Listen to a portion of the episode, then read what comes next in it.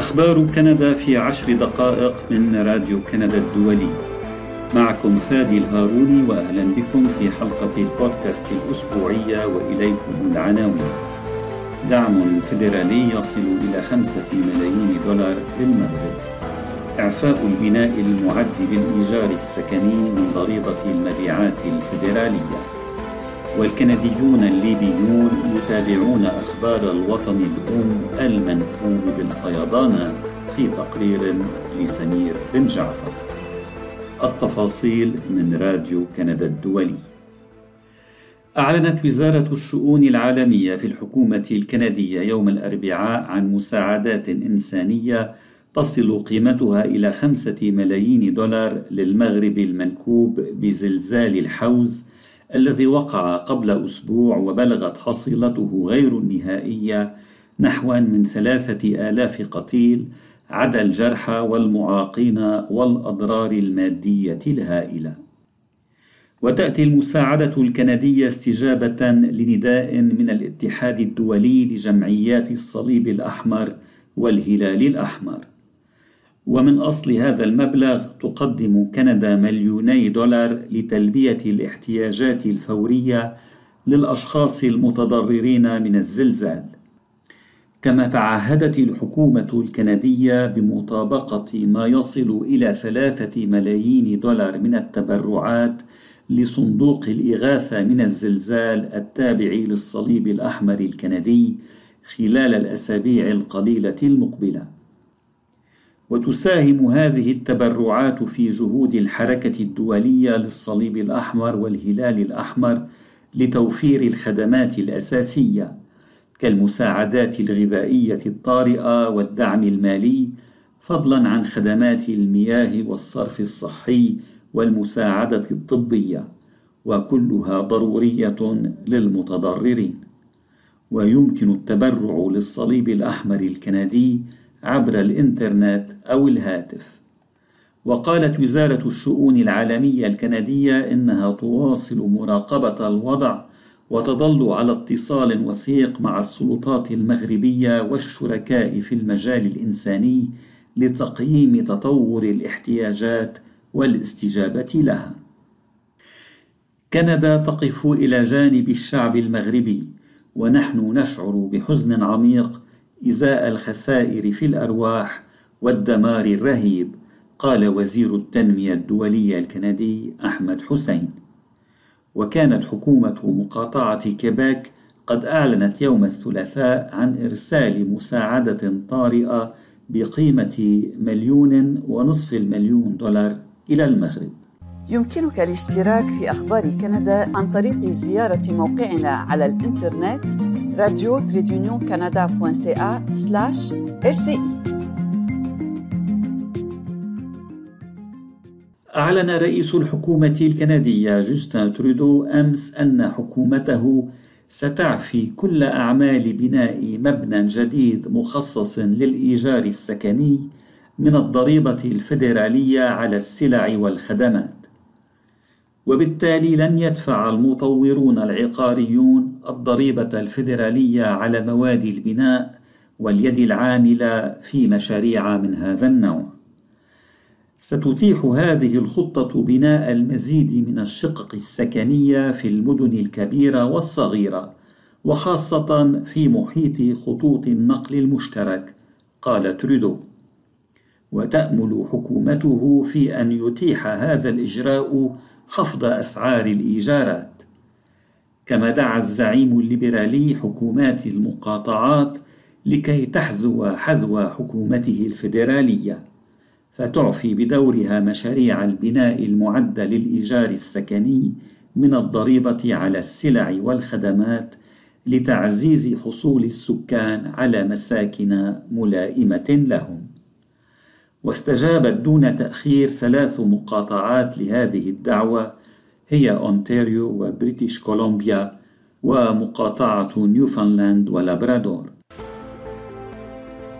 أنت تستمع إلى البودكاست الأسبوعي من راديو كندا الدولي. أطلقت حكومة كيبيك استشارات عامة حول خطة الهجرة التي تنوي وضعها للفترة بين عامي 24 و 27 وتدوم الاستشارات ثلاثة أسابيع. ومن المقرر أن تكشف وزيرة الهجرة والفرنسة والاندماج كريستين فريشات عن خطة حكومتها في بداية تشرين الثاني نوفمبر. والاندماج والفرنسة واستقرار المهاجرين خارج المناطق الحضرية الرئيسية هي المحاور الرئيسية التي بدأ المشاركون في الاستشارات العامة بتناولها. ومن المرجح أن يكون عدد المهاجرين الذين تستطيع كيبيك استقبالهم سنويا من بين أبرز محاور النقاش التي ستسلط عليها وسائل الإعلام الأضواء كما كانت الحال العام الماضي خلال الحملة الانتخابية العامة الأخيرة في كيبيك وتدرس حكومة التحالف لمستقبل كيبيك سيناريوهين حاليا إما استقبال خمسين ألف مهاجر سنويا كما هي الحال حاليا أو رفع هذا الحد إلى ستين ألفا بالإضافة إلى الطلاب الأجانب الذين يستفيدون من برنامج الخبرة الكيبيكية. أدلى عضو مجلس العموم الكندي مايكل تشونغ بشهادة يوم الثلاثاء أمام لجنة تابعة للكونغرس الأمريكي حول تجربته كهدف مزعوم للتدخل الأجنبي الصيني. ويمثل تشونغ إحدى دوائر مقاطعة أونتاريو وينتمي لحزب المحافظين الذي يشكل المعارضة الرسمية في مجلس العموم وهو أكد أمام اللجنة الأمريكية على أهمية أن يكون التعاون أوثق بين الولايات المتحدة وكندا لتكوين جبهة موحدة بوجه الصين. يشكل التدخل الأجنبي مشكلة أمن قومي خطيرة لكندا. هناك حاجة إلى مجموعة من الإجراءات لمكافحته بما في ذلك تعاون أوثق بين الديمقراطيات الحليفة قال تشونغ